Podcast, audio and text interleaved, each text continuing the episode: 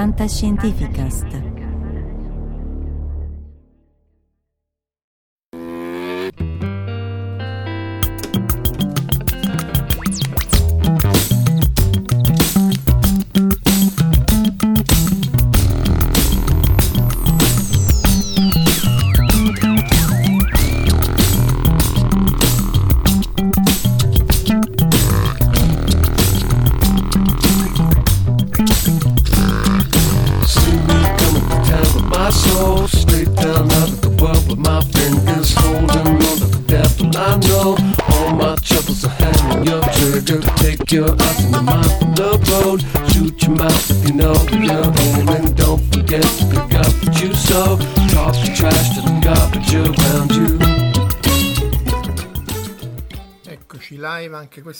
ciao Luca, il fenomeno delle lampi di luce nello spazio. Questa è la, la quarta parte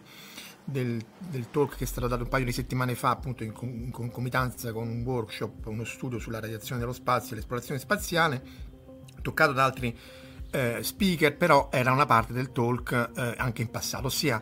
oltre alla radiazione ionizzante, oltre ai danni che si sa che vengono eh, generati dalla radiazione ionizzante sul DNA e quindi eh, la possibile insorgenza di tumori, qual è un altro delle interazioni che i raggi cosmici e le particelle elementari hanno con, con l'uomo. E appunto il fenomeno dei lampi di luce nello spazio è interessante, a parte tante altre cose, perché è un tipo di interazione non di tipo, da- almeno fino adesso si pensa non sia di, di tipo dannoso, e soprattutto perché fondamentalmente gli ad occhio nudo voi potete vedere eh, i, i le particelle elementari, ossia è l'interazione tra l'apparato visivo e o il sistema nervoso centrale, ma probabilmente l'apparato visivo dell'occhio delle persone che vedono i lampi di luce, si vedono le particelle elementari che interagiscono con questo apparato visivo. Poi come interagiscono, in che maniera è ancora dibattuto, ci sono vari lavori, tra cui anche i nostri, ciao Lorenzo,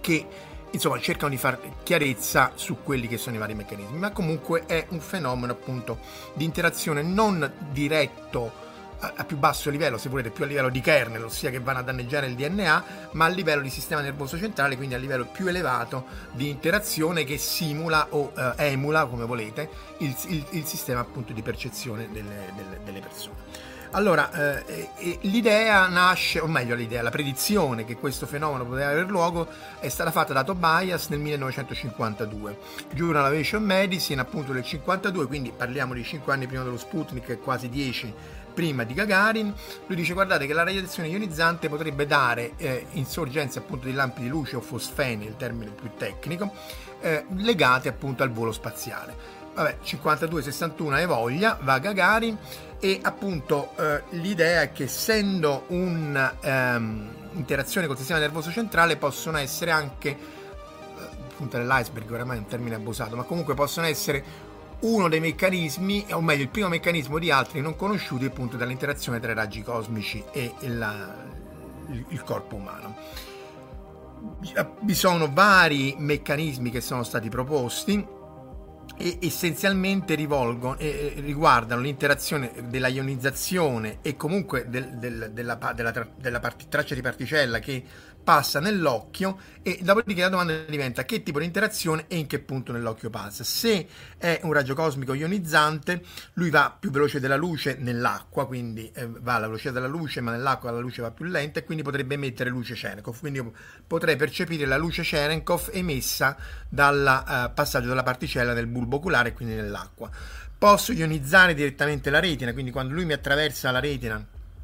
può ionizzarla e, e dare l'insorgene dei fosfeni appunto tramite la rodopsina che è il meccanismo, io di biologia so poco, abbiate pazienza, che è il meccanismo però che eh, eh, mu- eh, mo- modera, regola appunto la- l'interazione tra i fotoni che entrano e vengono messi a fuoco sulla retina e poi la percezione del sistema nervoso centrale che va al cervello o anche l'interazione di protoni che interagiscono nuclearmente, danno un'interazione nucleare, danno una, tutta una serie di secondari e tutta quell'energia rilasciata di nuovo va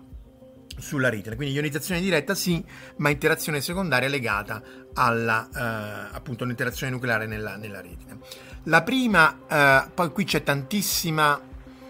eh, non folklore, ma insomma tantissime storie che si raccontano negli anni parlando anche con quelli che hanno fatto gli studi negli anni 70. Comunque prima, il primo rapporto ufficiale risale all'Apollo 11. Nell'Apollo 11 appunto ehm, Armstrong dice guardate io ho visto questa cosa qui mentre passavo nella parte oscura, eh, o meglio nella parte più lontana della Luna, ossia quando eravamo al buio e quindi in realtà ho percepito questi lampi di luce. In realtà questi lampi di luce erano stati percepiti sicuramente almeno dalle missioni Gemini e, e, e anche oltre, però nessuno degli astronauti aveva avuto il coraggio di riportarlo perché diceva ah, allora sei te che hai qualche problema, eh, sei stanco, hai problemi di stress, quello che vuoi, non voli più. Quindi in realtà non era una cosa che era stata menzionata. In realtà ancora prima Larry Pinsky, che è uno di quelli che poi vedremo tra pochissimo si faceva sparare sul fascio d'acceleratore eh, sull'occhio per studiare questo fenomeno qua, eh, lui dice che in realtà ci sono dei rapporti di, degli sfollati nella, nella metropolitana della, della Tube del, di Londra nella seconda guerra mondiale che stavano sottoterra a lunghissimo tempo per al buio e percepivano, narra la leggenda, anche questi lampi di luce. In quel caso erano muoni, quindi muoni di alta energia dovuti ai raggi cosmici. L'occhio deve essere abituato al buio, salvo un paio di astronauti che ci hanno detto che li vedevano anche luce, eh, alla luce ambientale, perché dipende anche dalle, dalla, dalla, sensibilità degli astronauti. Devono essere occhi abituati al buio e quindi comunque in cui il fondo essenzialmente della luce non ci deve essere. Ciao Bodhisattva, ciao Fabrizio. Quindi vengono riportati per la prima volta sull'Apollo 11, risalgono a prima e c'è anche qua l'interazione non solo con appunto la radiazione ionizzante è interessante perché è l'interazione tra la fisica e la biologia, cioè finché c'è la fisica che è un sistema se volete relativamente semplice, c'è la NDX, la beta block, quanta, quanta energia viene rilasciata da una particella ionizzante nell'acqua, nel DNA, quello che volete, e il numero è perfetto. Entra la biologia e dice guarda ci sono effetti biologici complicati e quindi è complicato tenerne conto. Qui è ancora più complicato perché riguardano non la cellula che puoi in qualche maniera simulare, ma il sistema nervoso centrale che puoi anche simulare, ma insomma è un po' più complesso. E ci sono varie percezioni. Innanzitutto gli astronauti riportano, e anche appunto i pazienti, come vedremo di radioterapia, puntini, doppi puntini, la, la, la, la goccia, la nuvoletta, la neve traccia corta, traccia lunga, traccia colorata, traccia doppia. E, tra l'altro, alcuni appunto, colori differenti, alcuni sono in bianco e nero e anche la direzionalità. Cioè, non, ovviamente queste sono relativistiche, per passare nell'occhio ci mettono una frazione di nanosecondo, però gli astronauti, ah, e quindi non può essere che tu la vedi mentre si muove, perché noi campioniamo il mondo a 24 frame al secondo, parliamo quindi di 40 millisecondi a campionamento, però la percezione era, diciamo, viene da sinistra, viene da destra, viene da su, viene da giù. Quindi sono tutte cose che al di là dell'interazione fisica, appunto la rodopsina che in qualche maniera va a lasciare questo segnale al sistema nervoso centrale, poi vengono percepite e elaborate dal cervello in maniera eh, complessa. E anche quello, se volete, può essere rigirata, può essere un modo diverso per andare a vedere come il cervello elabora segnali visivi, eh, quelli normali, questo, in questo contesto differente. Accennavo a Larry Pischi ed altri perché questi pazzi è vero che eh, hanno pubblicato un sacco di articoli su Nature e Science in questa maniera qua, ma erano gli anni 70 e, e essenzialmente eh, it was a different time. Ciao Wilson, ciao Antonio, nel senso che eh, questi si mettevano sul fascio d'acceleratore, si facevano sparare i muoni, i nuclei pesanti, i pai, quello che c'era all'epoca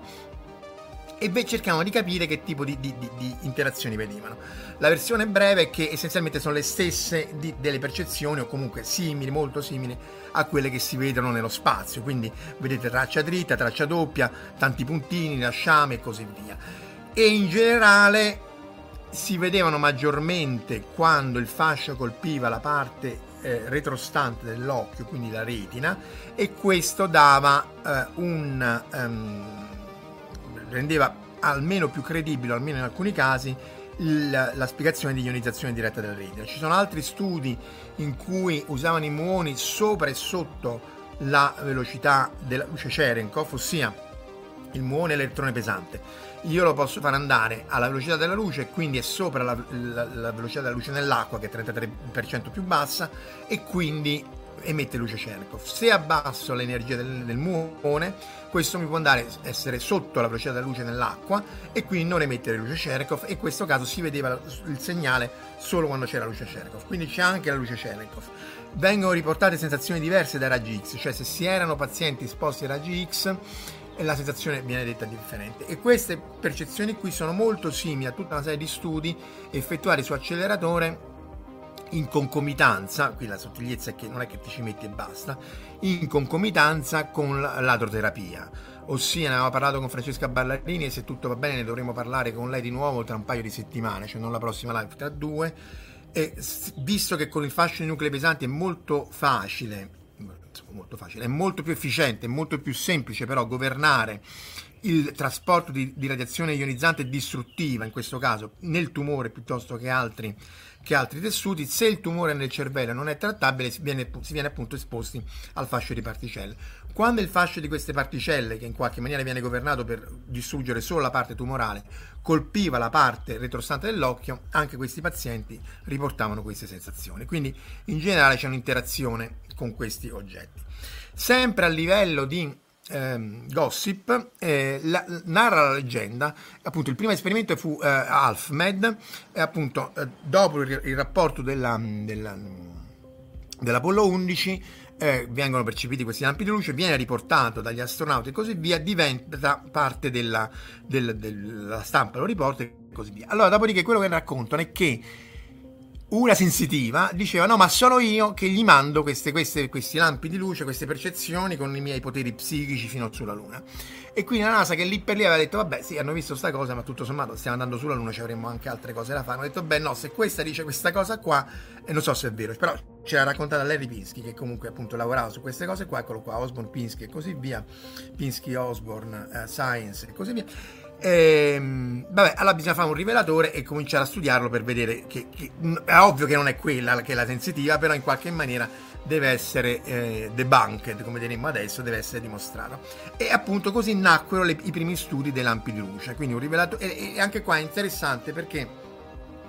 è necessario cercare di correlare l'osservazione del lampo di luce con l'osservazione delle particelle. Un rilevatore di particelle anche negli anni 60 risponde al microsecondo, al nanosecondo. Un rivelatore umano risponde appunto con 40 millisecondi ed è una risposta mediata da, da, dal, dal, modo che devi registrarlo, quindi metterci un joystick, un qualcosa, un, un, un registratore di voce e così via. Comunque Alfmed e questa maschera se la mettevano, si mettevano al buio e cercavano di registrare questi, questi oggetti. Vedete ci sono delle, delle, delle emulsion chamber, che praticamente sono dei, dei film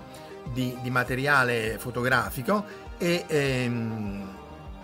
e, e, e questa maniera questo materiale fotografico viene eh, impressionato per cercare la correlazione se il passaggio della particella è nell'occhio oppure no. Fabrizio chiede se mi farei sparare un fascio negli occhi. Dunque dipende da che fascio e dipende su che eh, rivista poi pubblichi i risultati, nel senso che se poi la, adesso è impossibile proprio, adesso è proprio proibito da tutti i siti di,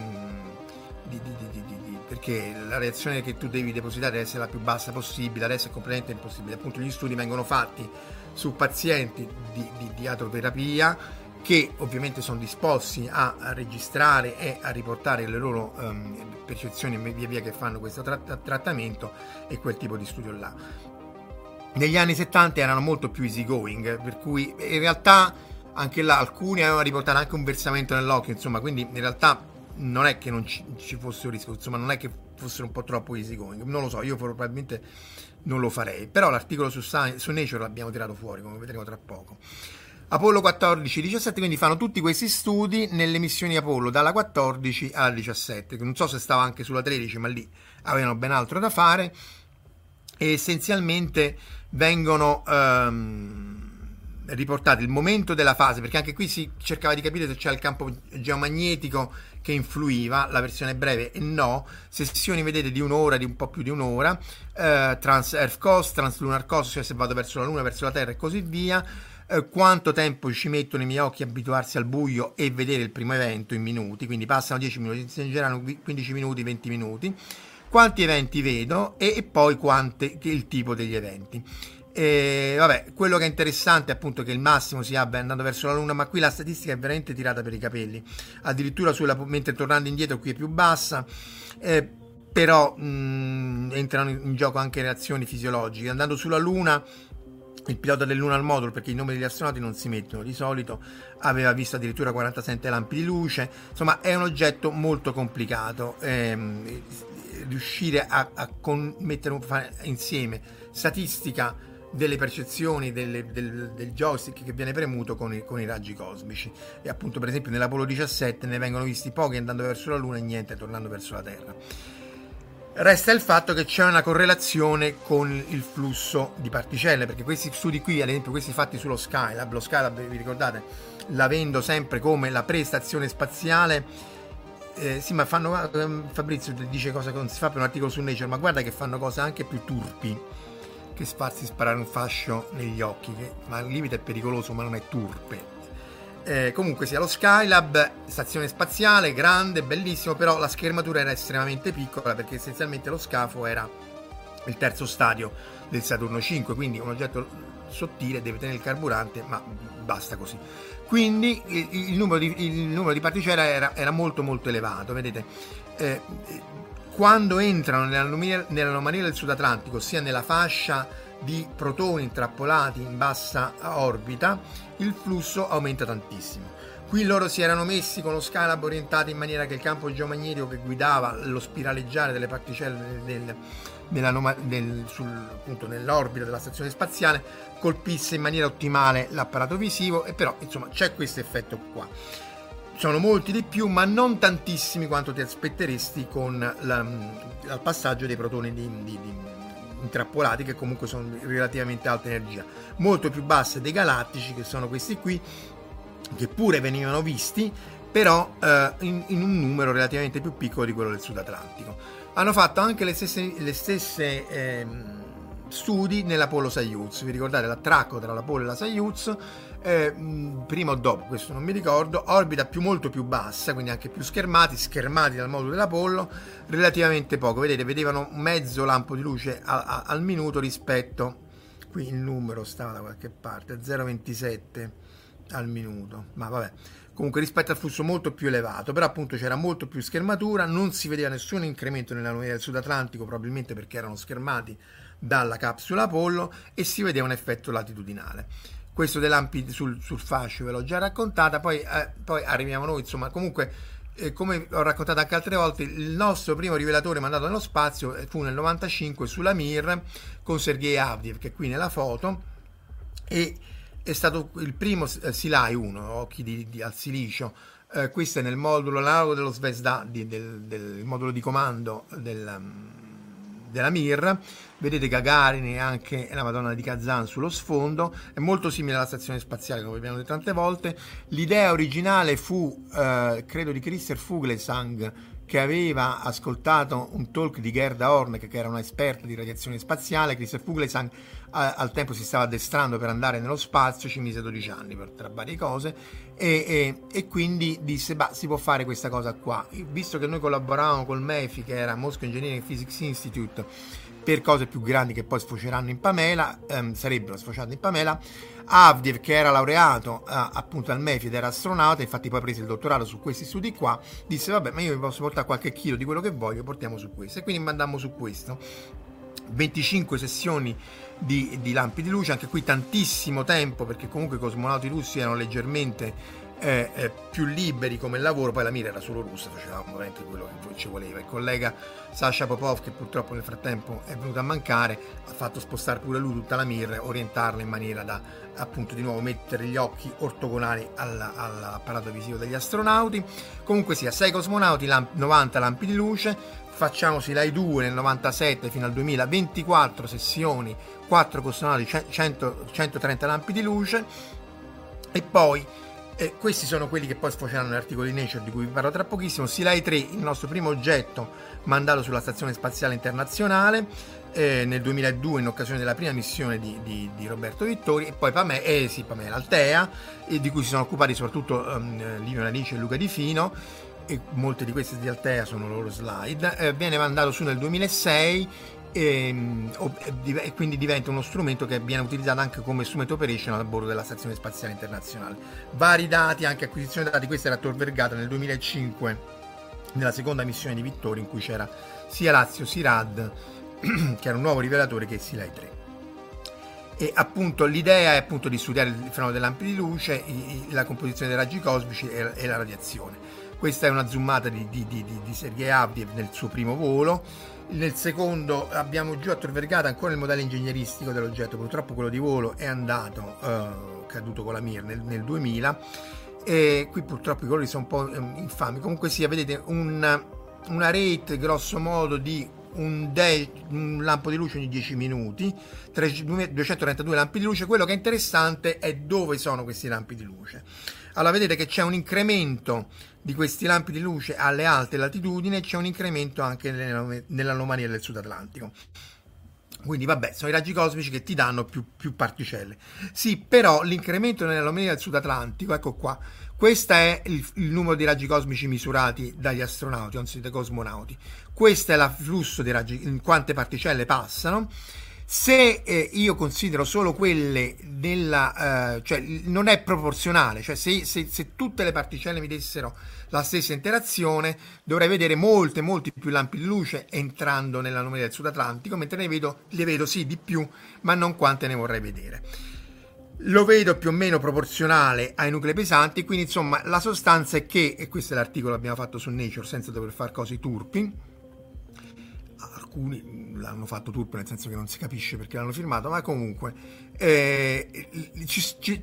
questo articolo dimostrava che vi era almeno un doppio tipo di interazione, una più probabile e più diretta legata ai nuclei pesanti, e quindi c'è una proporzionalità abbastanza lineare. Quindi magari quella è ionizzazione diretta della retina, interazione diretta con il sistema nervoso centrale, mentre quelli di più bassa, i protoni di più bassa energia, che ionizzano di meno, magari devono fare un'interazione nucleare e quindi uno su mille ce la fa. Quindi anche se il flusso aumenta moltissimo nella moneta del Sud Atlantico, io poi il numero che vedo è aumenta sì, ma non così tanto come dovrebbe. Poi appunto abbiamo fatto Silai 3, questo è il collega Enzo Reali mentre lo costruivamo nel 2002, mandato sulla stazione spaziale, è stato su fino al 2008-2009, non mi ricordo, aveva anche un elettroencefalografo, ma questo era il precursore di Altea, cioè di voler correlare non solo il joystick ma anche le percezioni del, dell'elettroencefalogramma. Poi appunto Silai 3 è rimasto, poi è tornato giù, se lo venite a Tor Vergata lo potete vedere, è rimasto sulla stazione spaziale a lungo nel 2006 con un progetto ESA abbiamo fatto varie schermature per vedere l'effetto della scrematura sui raggi cosmici. Questo è lo Svesda, sempre con la Madonna di Kazan e eh, Yuri Gagarin, Marcus Pontes che però non ha lavorato con il nostro strumento, Christer Fuglesang che finalmente riesce a volare nel 2006 nella prima missione, anche qui nel modulo Svezda nell'angolo, eh, qui nel, nel, Pierce che poi è stato fatto rientrare nell'atmosfera il Pierce, questo qui non è stato, eh, grazie al cielo si è salvato, e con la schermatura appunto tutti i logo perché poi qui è tutto un gioco di mettere i logo i russi che scrivono con la, con la matita le varie sessioni dell'accensione perché nel frattempo qui la, la, batteria del BIOS qui dentro c'era il DOS 4GW cioè era, c'era il DOS e un PC che era un, 4, un 586 ossia era mm, non Pentium quell'altra AMD mi pare e dentro c'era il DOS con l'extended del DOS che scriveva i dati in C eh, è una delle cose che avevo scritto io, e li salvavo su PCMCIA, però appunto venendo a mancare la batteria del BIOS dovevi scrivere quando era stato acceso perché altrimenti non avevi informazione e comunque andava riallineata con i tempi. Vabbè, vari studi, eccetera, eccetera. Viene Altea, che è un programma più complicato, appunto, di cui eh, si è occupato soprattutto Luca Di Fino, che adesso sta all'ASI, e, e Livio Narici, vari studi con topi, radio, radioterapia e così via, ma insomma, quello principale è questo casco che circonda la testa di sei elementi di, di, di, di vibratore silicio che misura sì le abbondanze nucleari, vi ricordate, l'abbiamo visto nella puntata precedente, carbonio, azoto, ossigeno, pari dispari fino al ferro, però il ferro anche se meno abbondante, è la scala logaritmica, anche se meno abbondante, è più pericoloso ai fini della dosimetria. Quindi questa altea poteva funzionare in due modi, o come casco in cui si cercava la correlazione lampo di luce ehm, silicio o stand alone lo metti lì e misura la, la radiazione quindi è un ottimo monitor di radiazione sta, qui, questo è Jeff Williams ci hanno lavorato tantissimo qui vedete anche il joystick tantissimi astronauti e appunto vari, vari articoli sono stati pubblicati e, e, poi è tornato giù ed è stato rimandato su nel, eh, nel 2010 o 11 insomma con, con, no no dopo, dopo si là quindi 2019 con il tempo di volo. Questo è, è, stato su molto a lungo appunto fino al 2010 vedete qui Sunita Williams eh, indossa l'elettroencefalografo collegato al sistema con Mike Lopez Allegria che gli monta questo sistema. Il, il tempo assoluto richiesto da queste cose è molto elevato eh. quello che ci davano i russi è una quantità di tempo stratosferico impensabile ma anche questo ingenerato ad Altera è molto importante. Eh, vedete che tra l'altro i piedi devono essere agganciati perché altrimenti è vero che sei in assenza di gravità, ma non in assenza di momento di inerzia, se ti muovi troppo forte il casco ti può dare problemi. E appunto questo era lo studio sui pazienti di, di, di atroterapia e qui c'era il candidato della percezione della, della, dell'elettroencefalografo in, in, in, questo caso di pazienti e anche lì c'erano vari studi fatti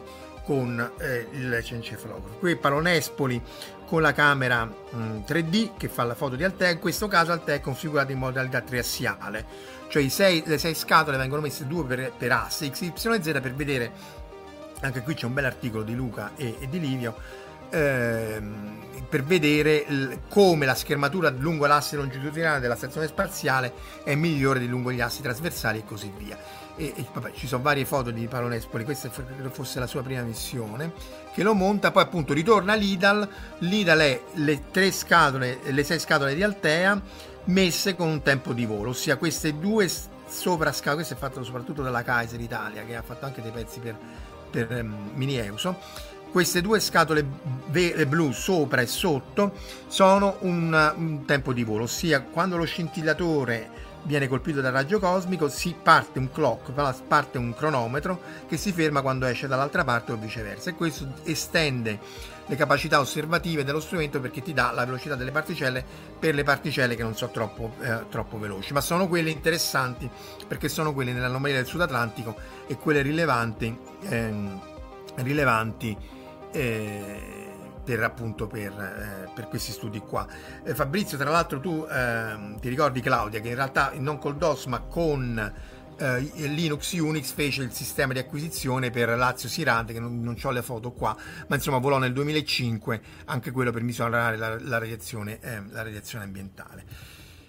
Eh, questa, giusto per chiudere, è Spingitore di Spingitore di Cavalieri, cioè Luca Di Fino che fa la foto allo schermo del link della NASA di Luca Parmitano che fa la foto ad Altea Lidal che sta facendo, se volete, la foto ai raggi cosmici che attraversano, che mentre è, è, è operativo, attraversano la stazione spaziale. Quindi foto della foto della foto e direi che questo è quanto c'è da dire per eh, i lampi di luce, sarebbe molto altro, ma insomma in eh, meno di mezz'ora questo è. Vi ringrazio per chi mi ha seguito questa, questa domenica mattina, ovviamente anche per chi segue eh, successivamente offline e di nuovo cercheremo di continuare questa cadenza 9 e un quarto ehm, sabato e domenica nei limiti del possibile, ma insomma con, con temi più brevi e, e di fisica. Vi ringrazio, buona domenica e alla prossima. Ciao!